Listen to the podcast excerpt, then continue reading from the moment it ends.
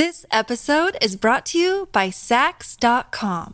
At Saks.com, it's easy to find your new vibe. Dive into the Western trend with gold cowboy boots from Staud, or go full 90s throwback with platforms from Prada. You can shop for everything on your agenda, whether it's a breezy Zimmermann dress for a garden party or a bright Chloe blazer for brunch. Find inspiration for your new vibe every day at Saks.com. If you're struggling to lose weight, you've probably heard about weight loss medications like Wegovy or Zepbound, and you might be wondering if they're right for you.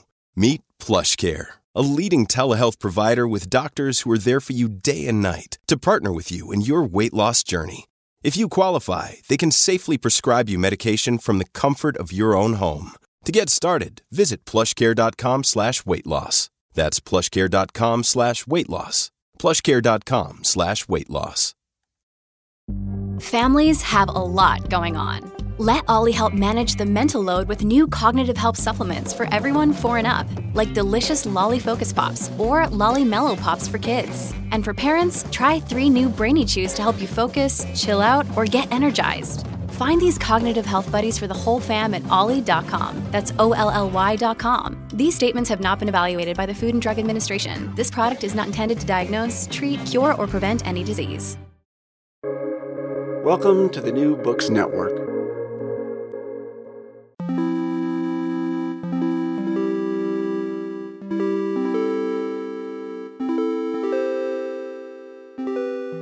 Hello and welcome to the New Books Network. I'm Pierre de Linsart. It's easy to forget that the cultural archetypes that pass for queerness today have historical roots. Some of these roots are merely years away from today's reality, but they are nonetheless distinct and come with their own artifact and subcultures.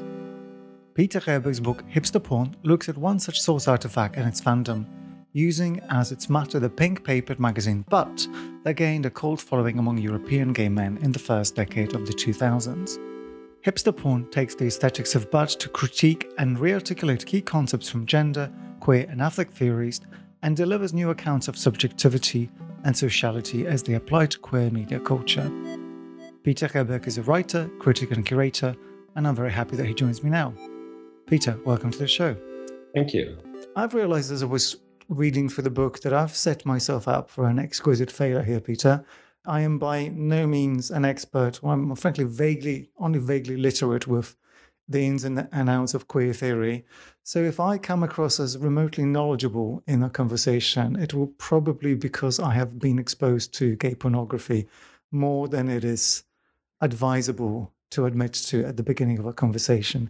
So before we get into why any of that is, I might ask you to expose yourself a little bit in whichever form you particularly want to. I'm interested particularly in your professional formation, how it is that you came to be interested in Butt magazine, but also I'm interested in your work with Berlin's Schwules Museum. Thank you. And thanks again for inviting me to this podcast. So Peter Rehberg is my name. I come from Germany, born in Hamburg, but I've spent my adult life pretty much half in the United States, half in Germany. My academic training has mostly been in the United States. I have a PhD in literature, researched and taught at several universities in the United States. My academic profile is mostly, although I'm coming from a German studies background, with a very strong interest in, what we used to call French theory. So I'm trained in the late 1990s, early 2000s by scholars like Avital Ronell, for example. So basically, I wrote a very theory-heavy dissertation on Kafka, Freud, and Derrida. And although that training and thinking critically, and also a certain canon or archive of deconstruction is still part of my work in terms of the material. Let's just say this: after the dissertation, I've never touched literature again from an academic position, but just for creative purposes. I'm also writing literature, but that's a different story. So, anyways, like academically, after my dissertation, I really became a queer studies scholar with a strong interest in theory and queer theory, and further developing, criticizing queer theory. And mostly talking about popular culture and visual culture, including pornography including gay pornography, online pornography, popular culture, including the Eurovision Song Contest. So these are my research areas. I do remember we met not so long ago in person, and you were an endless treasure of Eurovision trivia. So maybe we can do a little quick fire round at the end. Totally. So the Eurovision book is not been, which is of course a huge topic also because it's going to be hosted in either Liverpool or Glasgow next year. So the Eurovision book has not been published yet. Oh, it's not ready yet, but there's a research project also in the line on queer subjectivity, European identity, and Eurovision. So the project I've been working on, so let's just say in the past 10 years, I'm really mostly working on queer visual culture, contemporary art, gay pornography, and the project that we're going to talk about today, hipster porn, queer masculinities, and affective sexualities in the fanzine Butt, is where those interests came together. At the beginning of the 2010s, I had a 5-year position in Austin, Texas. And it was mostly during that time that I worked on this project. Hipster Porn gave tons of talks on Butt magazine, which I'm still doing. Actually, just last week in Bochum at an art history conference, talking about the relaunched Butt.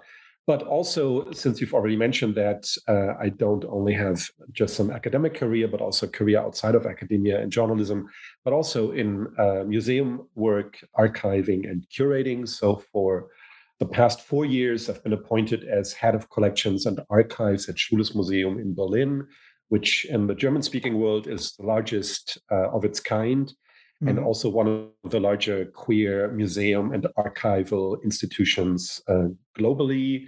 And at Schwules Museum, I also curated shows on contemporary art and photography. But now I'm actually back at academia for a while, and I hold the position of visiting professor at the University of Cincinnati. It's a confusing biography. I'm really... switching back and forth. We're following, and I'm sort of envious of your retreat to Cincinnati, which you just assumed a few weeks ago. Right, let's try to figure out what we're looking at. Butt magazine. I have a very hazy memory of it, and I've realized that most of the memories of it that I have come from a 2014 edition from Taschen Books, which reprinted a whole bunch of it. Any magazine that gets reproduced with this kind of type of popular publisher must have done something. Butt magazine was published between 2001 and 2011, if I'm right, and it's very difficult to really pin down. So why don't you have a stab? Yeah, I mean, let's maybe start by saying fanzines have been part of subcultures and also including queer subcultures for quite some time. So especially, for example, in the 1970s from Toronto, Bruce LaBruce, but also Saks from Amsterdam, from the Netherlands. So we had always, local cultural contexts that produced fanzines back then in the 70s in a very different media environment. And those zines back then were mostly produced as, Xeroxes. Of handmade Xeroxes, and then distributed and sent by mail. If one looks at it from a, say, media history perspective, one could say there's a certain promise to the fanzine, attached to the fanzine, a promise of something true or honest will be shown or told in this medium, because it has a direct access to the subculture. It is exempt from certain norms of publishing or normative forms of representation, right? So that's kind of the aura of the fanzine that we know from, for example, the 1970s. Around 2000, we had a renaissance of fanzines, particularly of queer fanzines. Butt is coming from Amsterdam. We had also, for example, They Don't Shoot Homos, Don't They, from Melbourne. We had Basso from Berlin. So there's a huge, I mean, at least 10 or so, that started to emerge around 2000. There have been exhibitions. A. Bronson has also curated exhibitions on this new wave of fanzines. There have been catalogs that document that. And Butt is part of that new wave of fanzines that emerged around 2000s. I'd lived for 10 years, as you said. I mean, maybe an initial quick answer of why that mm-hmm. happened.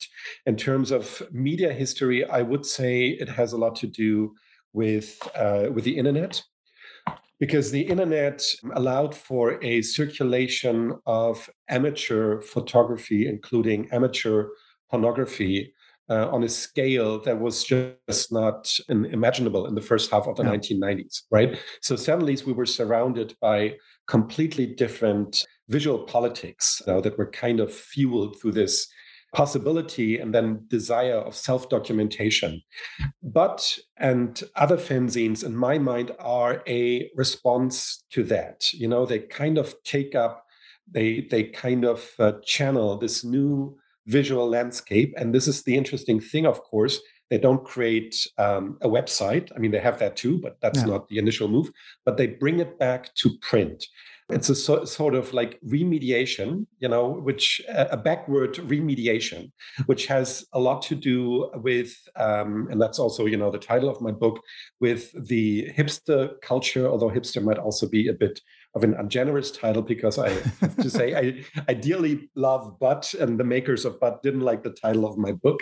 They still gave me permission to print the images. I don't mean hipster. Hipster for me is a very ambiguous category. We probably get to speak about it later. Yeah. You know, I'm just mentioning it here because the remediation to print is also along the lines of a certain hipster fetishization of the analog and the self-made. Mm-hmm. Brewing coffee, you know, like roasting coffee, brewing beer, making your own fanzine, right? So a certain kind of... You're describing my weekends, essentially. I feel seen. Yes. So, you know, like this is this fetishization of as a response. So the analog as a response of being surrounded by digital imagery. I think this explains in one way the emergence of a variety of zines around that time. Hmm. If we're talking about Butt in particular, Butt is not just a zine, but also a zine that offers a very specific body politics. I think a first explanation to the new visual style of Butt, you know, which I'm naming hipster, and but maybe to give it a little bit more of an idea, what kind of style are we talking about? It's a less conform style of masculinity if we compare it, for example, to gay pornography of the 1980s and 1990s. You know, we do have muscular bodies, but we also have fat bodies, we also have thin bodies. So there is not just one dominant norm that allows you access to the pages of Butt. It is probably age in a certain way. You know, we find very little old people, very few old people. It is also in a certain way race, but is a very white project. I think out of 29 covers before 2011, we have maybe 3 covers with non-white people. However, in terms of, if we're thinking about it generally, in terms of masculinity, fit masculinity, gay masculinity, it's definitely an alternative form of masculinity in terms of body politics. And in my mind, that is a reaction to the AIDS crisis. So maybe to explain that just briefly, if we say that AIDS was not just a human and a health crisis and a medical crisis and a social and cultural crisis, it was also a crisis of representation. And one of the points of discussion of the AIDS crisis in the 1980s was, of course, how to present gay male body with HIV. You know, and we have different responses to that from popular media, the scandalization of Rock Hudson's body or Freddie Mercury's body. We also have a certain exploitative view on the suffering gay body in general. And one of the responses here was, for example, by the gay porn industry to assert the strength and the health and the fitness of gay men, you know, and to give us these very buff gym bodies that populated gay pornography in the 1980s and 1990s. Since 1996, we have the combination therapy that turned HIV from a mostly deadly disease into a chronic illness that is very manageable. So you could say by the time of 2001, when Butt emerged, those, you know, as in gay slang, sometimes called fascist body politics of of just asserting your health were not necessary in the same way anymore. Normal bodies could be shown again. So this is super interesting. It might be a good idea to give our listeners some of a kind of visual set of cues, if we can do that descriptively, because the aesthetic that you describe is kind of recognizable to, I think it's recognizable to your generation and my generation, but definitely won't be that recognizable to younger listeners for whom the zine no longer has the idea of print, and the zine kind of coincides with the TikTok age a little bit too much. I'm afraid I've taken down a couple of citations from the Butt website of titles and headlines to kind of give us a taste. So I maybe ask you to fill in. I'm going to read out a couple of that are just amusing. Artist is compelled to sack jaw-breaking dick during random grinder hookup with cocktease. That is in a section called Sex Reviews. Another one, New York tourist meets West Hollywood bubble butt for sex. I think that gives us an idea of the kind of written content that we might be finding in this magazine, of course, because it's a porn publication. It does talk about sex explicitly, does talk about the porn industry, does talk about porn films. But actually, the magazine is also filled with a lot of kind of political lifestyle pieces. It almost passes this kind of Playboy defense of, you know, we're here for the articles.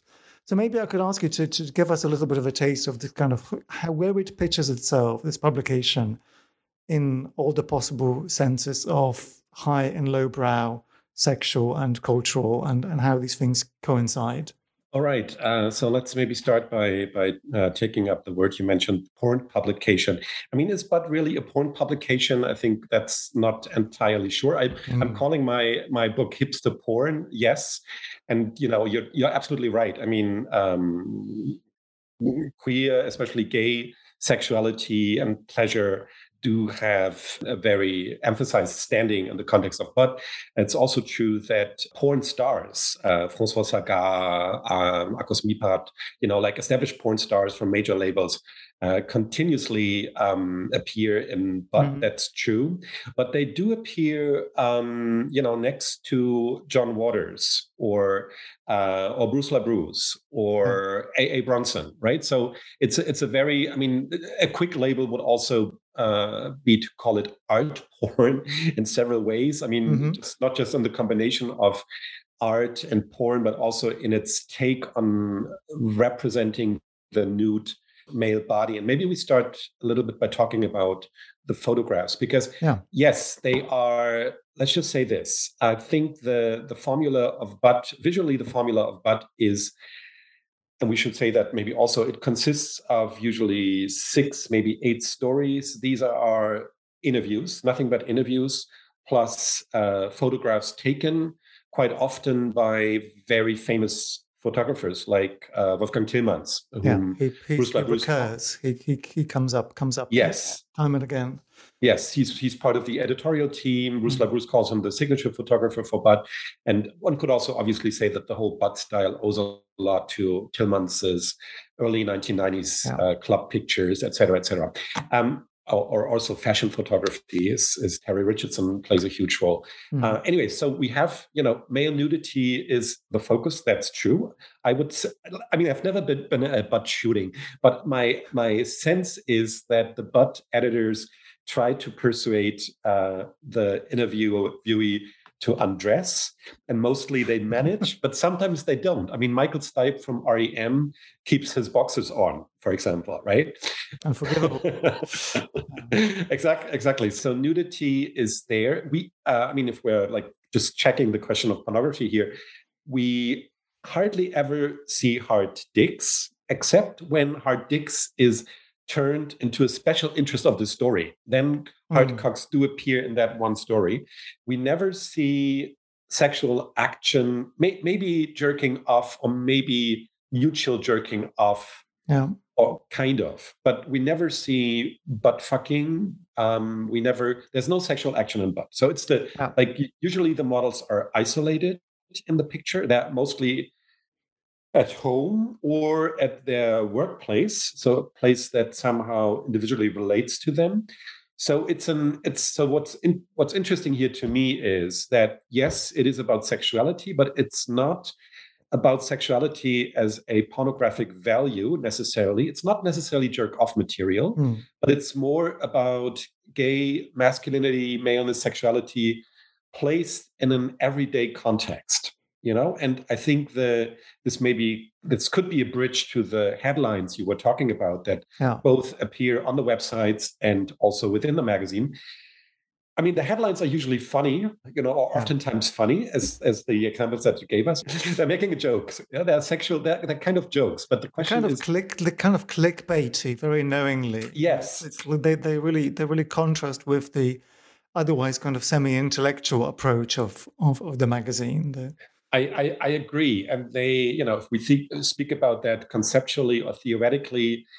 I think what it does, it brings different spheres together, right? Like a hobby like gardening and the fact that someone is an escort, or the fact that someone has a big dick but has an interest in old books, right? So it kind of combines these apparently unmatchable things. And I think the question is, why is that funny, right? And it kind of is funny, but I mean, and of course, every theoretical explanation of a joke destroys the joke. That's the sad thing. But unfortunately, I'm so sorry to pin you on this. You do try to explain the joke in your own book. So leave Freud alone, I would say, at this moment. There's something interesting is going on when you contextualize sexuality and you don't give it the extraordinary place that it also kind of claims in porn, you know? Porn as a dream, or porn as a holiday from life where different rules apply, right? Porn has almost this validated utopian position. In Butt, sexuality is brought back to eating, to working, to farting, to boredom. So it's placed in an everyday, like where it is, one might say. You know, you could also say that's the documentary value of Butt in a sense. So yes, it is. In that sense, I would say it's more documenting sexuality in the context of gay and queer lifestyles and not so much pornographic. All right, so we're not looking at porn. And I think that's a good moment to try to consider a little bit the place of Butt magazine in relationship to what is in the 2000s, the emergent gay mainstream, so that we can try to begin to theorize a little bit what it is that I was trying to do. So what is happening in the mainstream? I would hazard that in the kind of European Western milieu, the early 2000s are a place of the metrosexual. You mentioned already that the post-AIDS crisis, or at least post the acute moment of the AIDS crisis, gay pornography has this kind of body ideal, which is funny enough now has become the realm of the right wing, particularly in the US. You know, like going to the gym is supposedly the thing that the straight social conservative is supposed to do. But we're in this kind of strange moment where gay culture starts getting really widespread, commercial, and it's in a very, very strange moment when it doesn't know whether it wants to follow this kind of finally free neoliberal consumerism, commercialism that I think heterosexuality is definitely subject to. So how does Butt magazine relate to those forms? You're absolutely right. And these social, political, economic, cultural tendencies have also been reflected by queer theory, just to give maybe a couple of keywords here. You know, since the 2000s, we are discussing homonormativity, for example, right? So that under certain conditions, race and ethnicity and class are obviously crucial here. Gay people gain access to neoliberal privilege in a form that, in a way, let's just say in quotation marks, accepts homosexuality. But I mean, in my mind, under two conditions, it's the form of the couple, you know, which is not socially threatening for a mainstream society, and also I would say and that's a bit of a paradoxical, complicated situation, but still, I would say in a desexualized way. I mean, we do see gay people in the public, on television. We have Queer as Folk and other productions. We have gay comedies, but you know, in mainstream production, gay people, men and women, usually don't have sex. So, which is paradoxical in the sense that it is sexuality that defines gay people as a social minority. So we have homonormativity both on the level of representation, we have it on the level of lawmaking and legislation with access to marriage and adoption rights.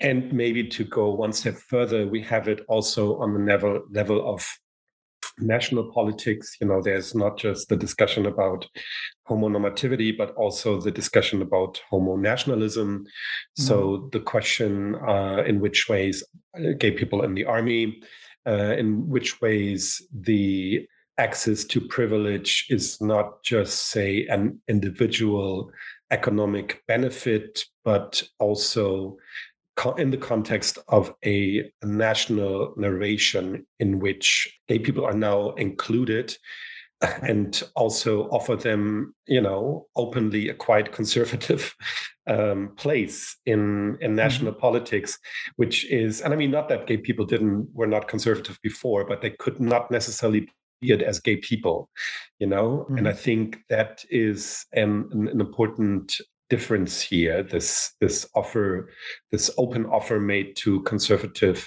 gay positions in national politics. So that is, you know, just in a theoretical language, I think maybe to take up some of the ideas and assessments that you gave about the 2000s. If this is what the 2000s are, yes, how does Butt is part of that, and how does it offer a different world, right? Let's just say this. I'm a fan of Butt, you know, I'm a fanboy. I think that's clear. That's already come through. Don't worry. So I don't want to say like bad things about Butt, but I'm of course also an academic, you know, or I'm trying to think about this critically. So I cannot just sell. Part of me is nothing but celebrating Butt, and part of me. Mm. You know, since I wrote this book is not just a fan mail, you know, it's also a critical engagement with the project. And I would say that Butt is a bit ambiguous here. But maybe let's just start with what is really worth celebrating about Butt. You know, I mentioned already this response to body politics of the 1980s mm-hmm. and 1990s. So one could say Butt's body politics, they become, you know, readable in the context of AIDS, but they are also, of course, initially a form of, they show uncommodified bodies. You know, if we compare it to the metrosexual, if we compare it to the gym body, if we compare it to the porn body, the emergence of Butt marked a moment of non-commodified bodies. Mm-hmm. In 2022, this might look a little bit different, but I think if we look at it historically, at the moment of its emergence, this is what it achieved. So, you know, you didn't have to go to the gym, you didn't have to be marked by fashion labels, although at the very same time, fashion and fashion advertisement played a huge role in Butt. It's a paradoxical situation, right? So you're like showing non-commodified bodies and placing them then again in a highly commodified context of high-end fashion advertisement in the zine itself, Marc Jacobs, Adidas, etc., mm-hmm. right? Anyways, so in terms of queer culture and gay culture and historiography, I think Butt did achieve that, to offer an alternative model of masculinity through its body politics that was not from the very start part of the neoliberal paradigm. Also, a second point, you know, as I said, I think the successful neoliberal gay subject was both masculinized but also desexualized subject.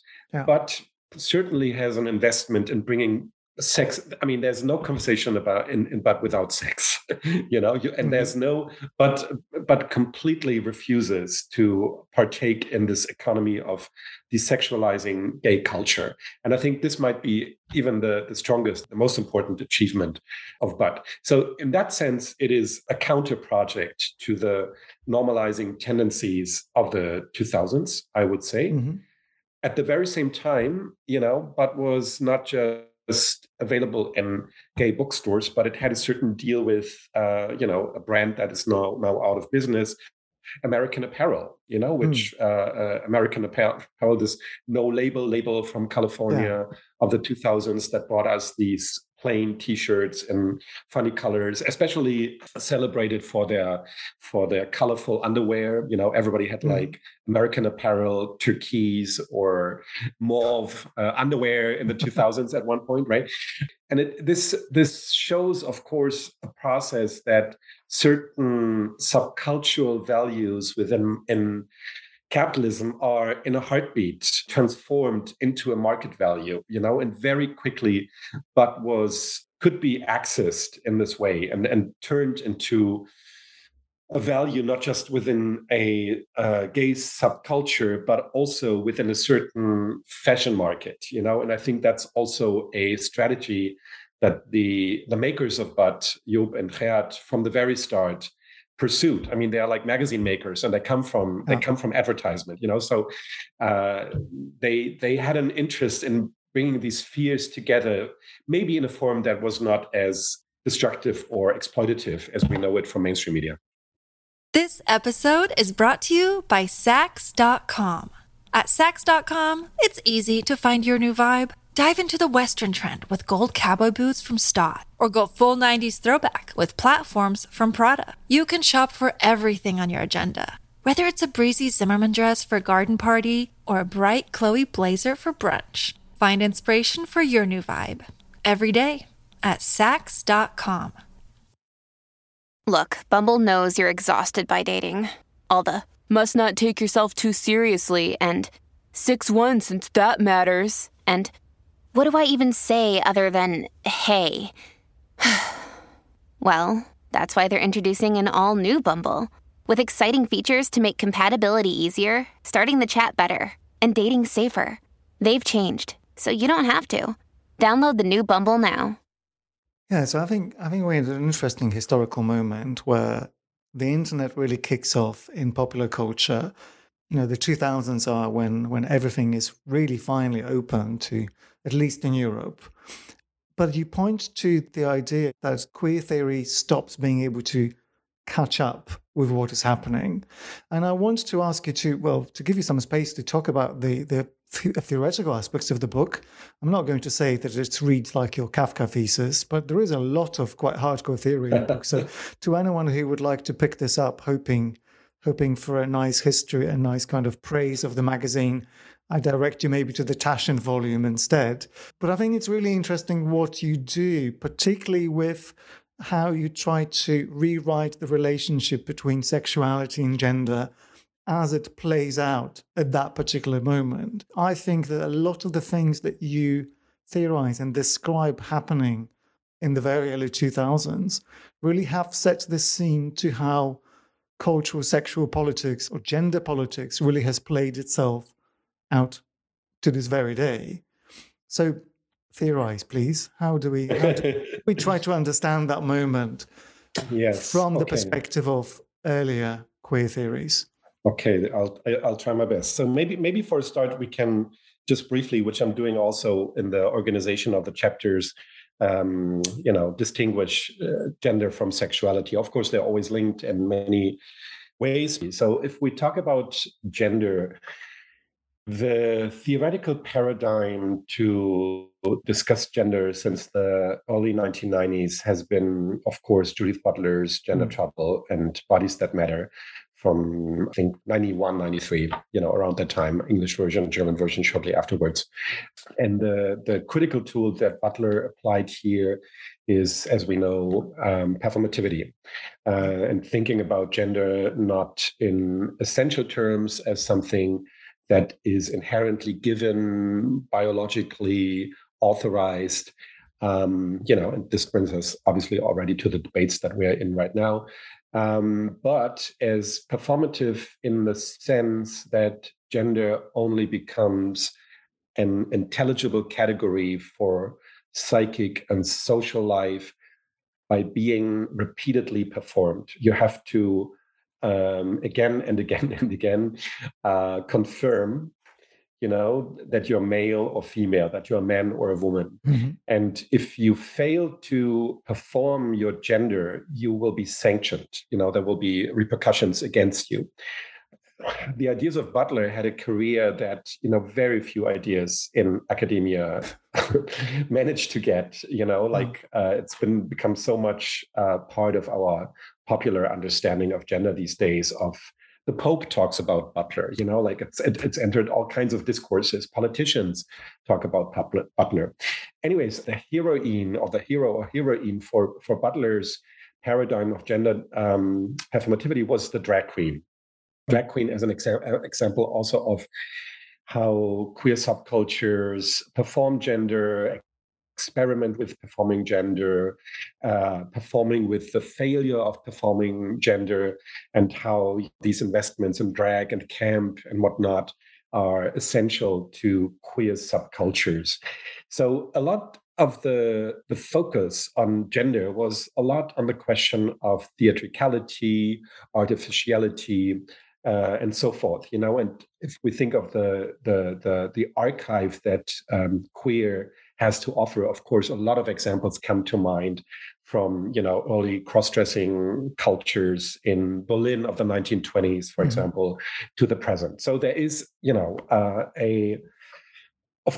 validity and a huge value in Butler's work, which I'm, you know, summarizing here very, very crassly, generally, of course. Anyways, I'm making this point because, in my mind, that's interesting. Butt does not fit into the paradigm of performativity, and we could, you know, on a first level, we could say, for example, that Butt has not an interest in drag. Butt has not an interest in artificiality. Butt has not an interest in semiotic excess. You know. Mm-hmm. But Butt's project is to document the male body, the materiality of the male body, the forms of the male body. Yeah. So this is very far removed from a queer project that is invested in materiality. The question then is, if that's the case, is Butt even queer, or does Butt not bring us a kind of naturalized idea of masculinity back? I mean, one could also say that's the ideology of porn. Now I'm going back to Butt being queer. The ideology of porn is, of course, also to show cis male bodies in a non-performative way, although porn is so much about performativity. Going back to Butt. So we have a documentation of the male body, of its forms, of its different shapes, and its interest in variation. I would say this is not performative, but it's doing something else. It's documenting the male body, but let's just say it documents it in a way, and this is a bit of a paradoxical thought, but I think it's really true for the project of Butt. It documents it in a way that is not necessarily reaffirming the ideology of masculinity. So we have forms, we have bodies that are completely recognizable as male, whose value it is to be male, but it's a form of maleness, and that's, you know, a strange thought maybe. It's a form of maleness that is not necessarily masculine. It's a form of maleness that is not asserting its masculine power.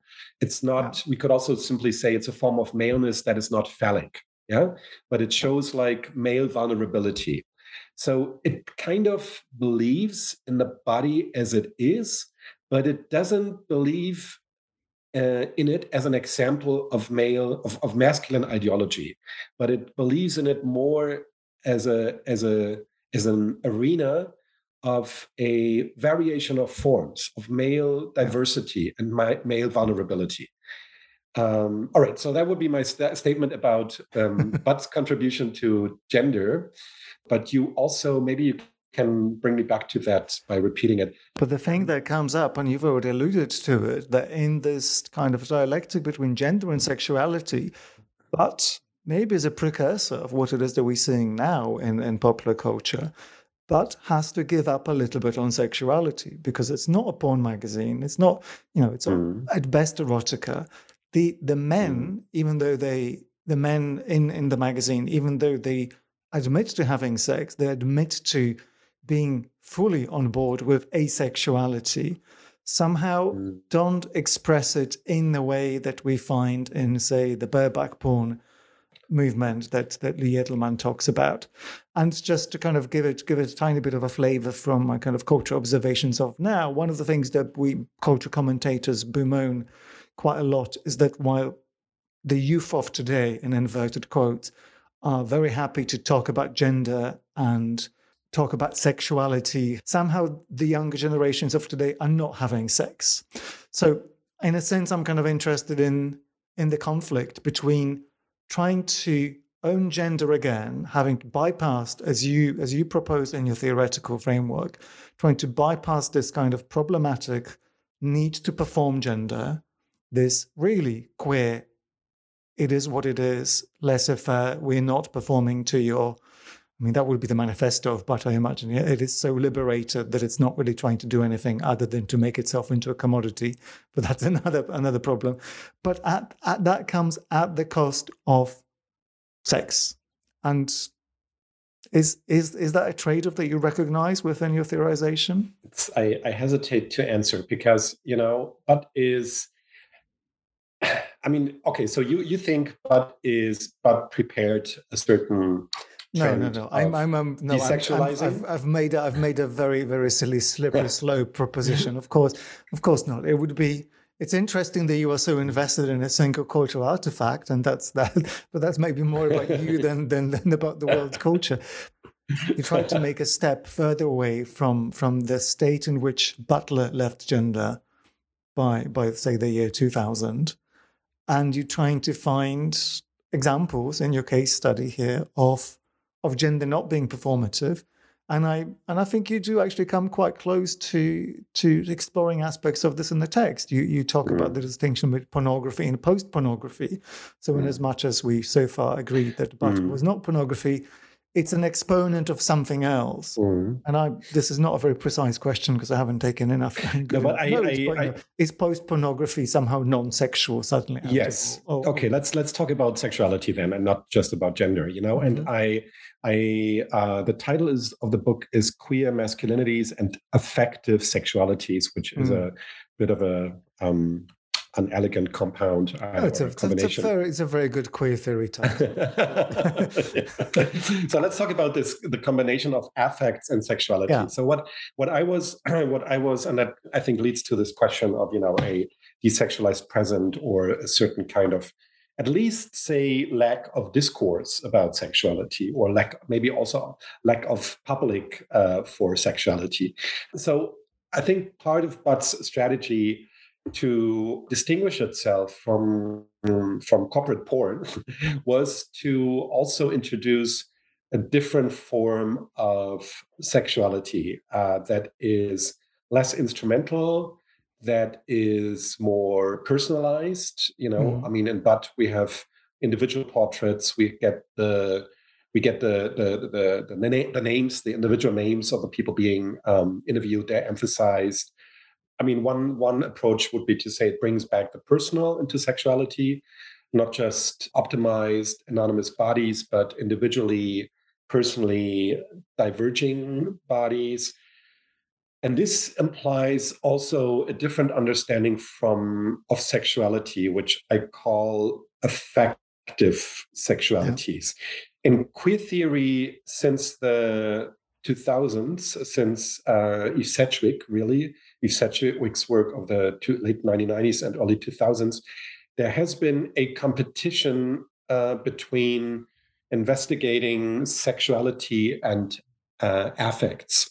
Yeah. Whereas early queer theory was really just talking about fucking when it talked about sexuality, even though from Freud we already know that it's not just about genital sex, but sexuality is so much more.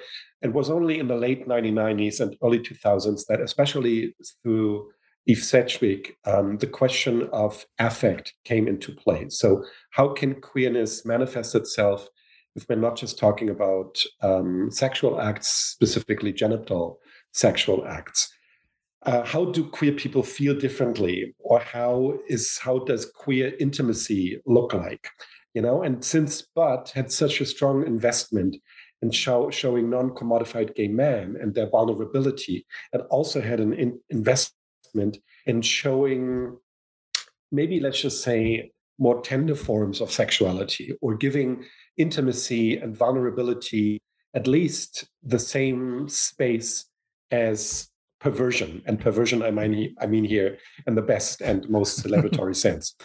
And I think this is, it's an interesting dance that Butt is performing here, because I think Butt doesn't want to go completely to, but maybe also sees the risk of, becoming desexualized by talking about affect, but it also wants to talk about intimacy, and it's also, maybe we could also, again, if we look at this historically, say intimacy has been so phobically marked after AIDS, not just in the sexual sense, but also, in a more encompassing physical sense. I mean, intimacy between gay men was a taboo. So Butt wants to bring this back, not just as unprotected anal sex, but also as a being together of gay men and showing this man and the enjoyment of that. Anyways, so I call this a dance because Butt wants to bring this back and cherishes this form of culture, but it also makes these gestures of remaining perverse, and make sure to bring porn stars back into the magazine, make sure to talk about penis sizes, make sure to talk about different sizes of asses, so there is, I think it doesn't want to lose that connection to queer perversion while at the same time opening up a different world.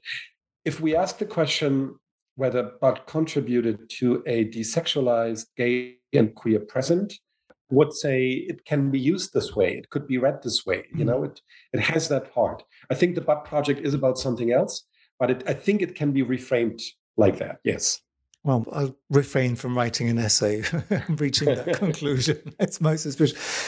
You said something very interesting there, which actually leads me to one of my final questions, which is to do with the community and the togetherness that Butt tries to bring. And of course, it's nothing particularly special about the idea that a fanzine, a zine would have a kind of subculture attached to it. But in its particularly, it's in the online manifestation, seems to navigate the, at the time in the 2000s, emerging internet landscape with a little bit of a kind of contrary mission, yet again, and unsurprisingly by this time. So it has a personal section called Buttheads, and that's bizarrely still online. So people who showed us their butts in the early 2000s signed up for the service are still immortalized. Quite a few of them with the surnames and personal identifying characteristics. So this is all open to the world, which is kind of endearing.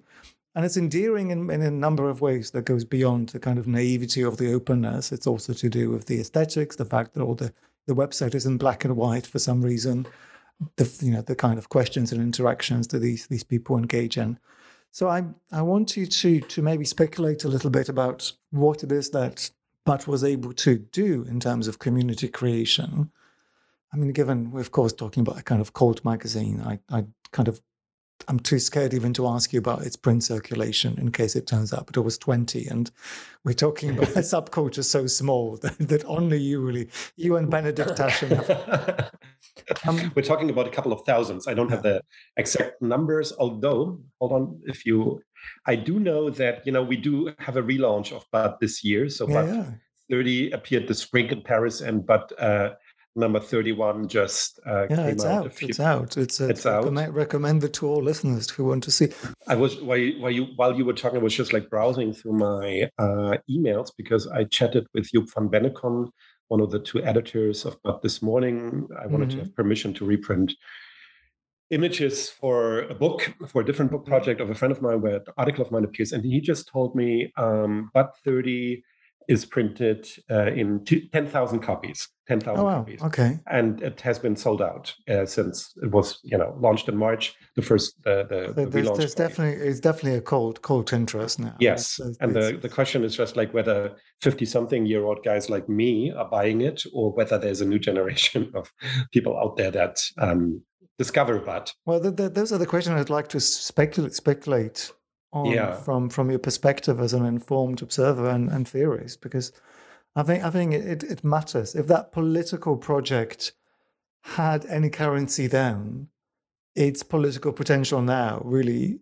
does warrant re-examination, because it's not like Batrax, completed its project necessarily. No, of course. I mean, if we if we raise the question about is there a butt community and how does it manifest itself? I mean, to be honest, my impression always was that the butthead thing does not really work. I mean, I have no data to prove that, but whether butthead, as the social media platform for butt fans and butt readers, whether that worked as a platform where people really met and connected, I'm not sure. I honestly, I really don't know. I doubt it a little bit. I always read it more as more ungenerously as a bit of a narcissistic gesture to claiming, Oh my God, gay men being narcissists. Who would have thought that? As a narcissistic gesture to claim your value as, as a butt person, as someone who could potentially also appear in butt, right? To partake in the butt universe. And the Butt Project was always also making this, flattening the distinction between professionals and amateurs, and readers of butt became models in butt or storytellers in butt, etc., and were treated on the same level, as celebrities. So, but whether it worked in the sense of creating a community through these technologies, I have my doubts.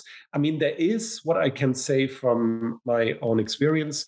Butt had a couple of side products and projects like producing towels. You mentioned the Taschen books, and also organized parties. For example, in Berlin, I went to 2 or 3 of them, and there was a certain, let's just say, a certain kind of homosexual creative class that gathered at these butt meetings, right? So in that respect, also, the title of my book, Hipster Porn, is really justified. I think that there was a hipness created around the butt movement that manifested itself in these parties, in buying these articles. And, we haven't talked about beard culture yet, but obviously, the whole gay beard culture of the past 20 years, but contributed to that, and also kind of. I can append a picture of your beard to the show notes, and we can just cover that. But just to do a tiny bit for listeners who are by now wondering with academic stuff, is you do devote quite a bit of space to the idea of to the question of body hair, and I think that's one of the things you do really beautifully and accessibly in a book. But thank you. I'm really obviously interested in asking the question, how does this materialize, or is this in some ways effective for the culture of 2022? My first response would be more sober and simply say, in a typical culture studies manner, well, this is what happens in capitalism. Every youth and subculture style is going to be corrupted by capitalism and turns into a commodity. And this is what happened with butt as well. And yes, since 2010, the latest, a majority of gay men between 20 and 50 or so in urban gay hubs in the West try to look like the boys from Butt. That has happened. So Butt, the hipster style of Butt, has become hegemonic and probably in the sense of it's a reclaiming of masculinity for gay men, in this most simplistic version. I think that has happened, against Butt's best intentions, maybe. And so, but is that it, or is there more to it? I don't have a theoretical answer to that. I only can give you maybe some anecdotes or descriptions. So from my work in Berlin of the past 4 years, I've been working a lot with contemporary young queer artists that live in Berlin, many of them, you know, non-Germans, a lot of people from North America, from Israel, from Southern Europe, you know, that contribute to the queer art scene in the city. You know, Spyros Rent, for example, a Greek photographer that now lives in Berlin. And he is one of the contributors of Butt 30, you know, and this is the case for a couple of others. So there is a generation of gay men, let's say maybe in their 30s or so, that grew up with Butt, that were kids when Butt emerged, but that for whom Butt was already a convention when they appeared, and they are continuing this kind of work. Some of it looks very close to the Butt aesthetics, almost non-distinguishable from Butt. But I also think there's interesting ways of developing this further, or also to document how queer kids in Berlin, Neukölln, and Kreuzberg live in the 2020s is different, you know, and it owes a lot to the Butt aesthetics, but it's also a different world where this style is already given as a convention, but pictures change something. I mean, I'm a little bit, as I said, you know, I don't really have an interpretation here yet. Yeah. It's more of an observation. So Butt's impact on that generation is very clear, but I don't want to be as fast as saying, well, it's nothing but a copy of Butt. I mean, that would be horribly ungenerous and untrue. So, Peter, finally, I want to ask you, in a mode of kind of hyper-speculation, what do you see the challenges for queer theory of today are? So we discussed a little bit, you know, what it is that Butt managed to achieve and how it applies to Neukölln Berlin circa 2022. But queer theory, of course, is in a place, in terms of its exposure, in terms of its role in culture generally, on a completely different level.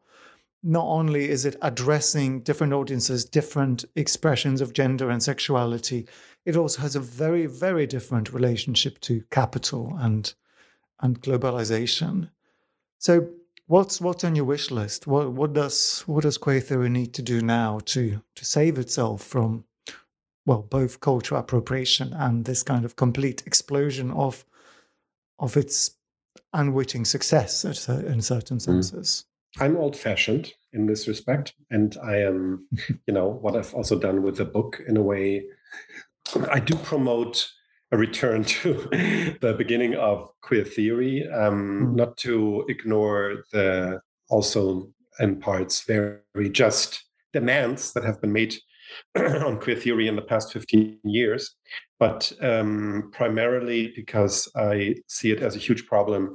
I see the desexualizing tendencies within queer theory as a huge problem, you know. And I think, for example, if gay men have anything to contribute to queer, it's sex. It's about, you know, we have to talk about fisting, we have to talk about drugs, we have to talk about the gay sex life, and we have to explore what that does to people, how relationships are being changed through that. And if we, you know, and that's, if we put a taboo on that, which is even stranger to me, because I think that the pharmaceutical changes of the past 15 years, you know, treatment as prevention for HIV positive people, and also Truvada PrEP as a prophylaxis against HIV prevention, and the online connectivity created a new sexual culture in which, you know, factually, gay men, for example, are very experimental in their behavior and are very creative in, you know, not having new experiences, but also new forms of relationships. This used to be the source for queer theory, but it's completely, these days, it's, with a few exceptions, completely cut off from queer theory. No one talks about contemporary gay sexual culture anymore. That's a huge problem. And, you know, a couple of people, including most famously maybe Tim Dean, who has just published also a book on why America hates sex. I think this is something we totally have to go back to. But I also want to say, I don't mean this by ignoring the turns of queer theory of the past 15 years. That's also very important to me. You know, I think the Queer of Color critique by José Muñoz and others was very justified. And I think to politicize queer also in a way by connecting it to other subject positions and identities that have not been part of the queer conversation so much in the 1990s is unnecessary, and we don't want to fall back behind that. The question is, of course, and that's not just a question for queer, but for the post-colonial discourse and, you know, for most cultural forms of criticism on the left, how do we escape the traps of identity politics? How can we make the claim for identities that are on a certain level of political business completely necessary, because otherwise you're not represented and you cannot make political claims? But how do we escape the traps that come with these forms of categorizations? And that's a question and a different conversation.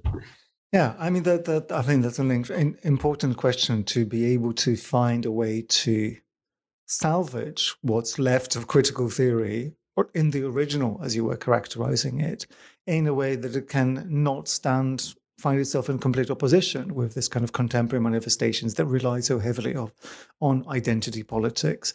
And it's not like the job is done. The fact that identity politics is so entwined with capital that it's essentially just self-destructing, that doesn't necessarily let the originals of critical theory and queer theory off the hook. So it's very heartening to hear you talk about sexuality and sex as, you know, as those sort of processes that mechanistically need to be considered. I wrote a text recently trying to think a little bit about the relationship between morality and biopolitics where it came to the monkeypox vaccine. And I thought about my own experience of going to a sexual health clinic, Dean Street Express, which happens to be the busiest sexual health clinic in Europe, where everything is done by QR code. You know, if you do drugs and you do fisting and you go to chemsex parties, you don't tell a person that, you tell an iPad that. And of course, it's all super not judgmental. They text you, everything is fine. But when I went once to a more old-fashioned clinic, suddenly for the first time in maybe 15 years of me being an adult and thinking about these things, someone was asking me why I was having a particular type of sex. Like, no, what was the morality of this? Oh, should you be doing this? And I've just realized that actually by not talking about sex in very explicit terms, we have got to a point where, well, whoever has the easiest solution decides how these things play out. So monkeypox, maybe rightly from a utilitarian point of view, everyone politely queued up to get vaccinated. But it was for me this kind of moment where you realize, oh, we don't have an apparatus to talk about the relationship between sex and what it means for individuals, for communities. And these are the things that things like queer theory, one of the early exponents of being able to talk about sexuality without giggling, was supposed to be able to do. When that's been relegated into the realm of social conservatism, there's the fact that it's right-wingers who have to ask about should gay men be fucking while there's a virus out. The fact that brings back the conversations from the 80s and whatever the gay community, if it still constitutes itself like that, has no answer to that, should be slightly frightening. I think, I mean, maybe just a last word on that. I mean, academia doesn't want to talk about sex. You know, that's for sure. I think there was a window between 1987 and 1997 where this was made possible, especially in North American academia. And it was made possible, again, a bit paradoxically, through HIV and AIDS. I think that the impact of AIDS was so violent, and it was so, by the late 1980s, it was so, especially again in North America with its different health plan system, et cetera, and a different political culture and all of that. So that there was an urgency to responding to it intellectually that was exceptional. And I think this made queer theory as a conversation about sexualities possible. But at the same time, you know, the majority of people in academia, or academia as an institution, was also quite happy when this was no longer necessary. Peter, thank you. I have one last question, which is, who should we look out for in the next Eurovision? I mean, it's too early to say because, as you know, the entries are not being submitted until the beginning of the year. I presume you have some insider knowledge. But... I cannot, because honestly, I think maybe for one or two candidates, nothing has been decided yet. How I can answer the question is, of course, there's always a specific constellation where, there's always surprises, yes, but there's also always a specific constellation where certain countries have an investment in Eurovision and certain countries don't. And we could say, just very briefly, the heydays of Eastern Europe are over. That was the 2000s, analogously. So the times when Serbia and other countries Russia had a very strong interest in winning Eurovision, got the best Swedish producers and songwriters to get a catchy tune that would appeal to all of Europe. That time is over for a couple of reasons. I think they arrived in Europe, including the European Union, in different ways. It's also an economic question, of course. Eurovision is also expensive. Not everybody wants to win at Eurovision because it's expensive. I know the UK is doing it voluntarily. Please don't.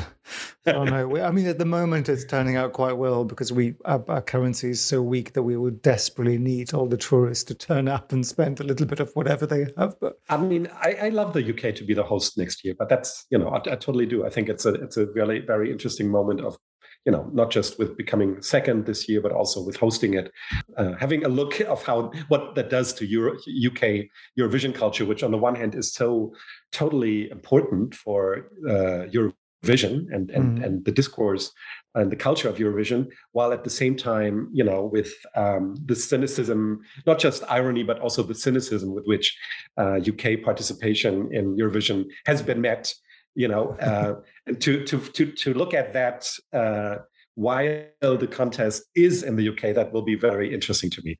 Anyways, and also a way of bringing UK back to Europe in a way. Anyways, that's a different story. Good luck with that. I'll come back to you for tips closer to the time, and definitely look forward to your next book.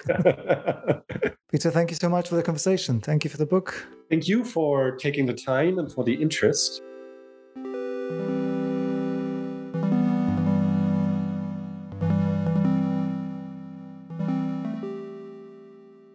Hipster Porn, Queer Masculinities and Affective Sexualities in the Fanzine Butt by Peter Rehberg is published by Routledge.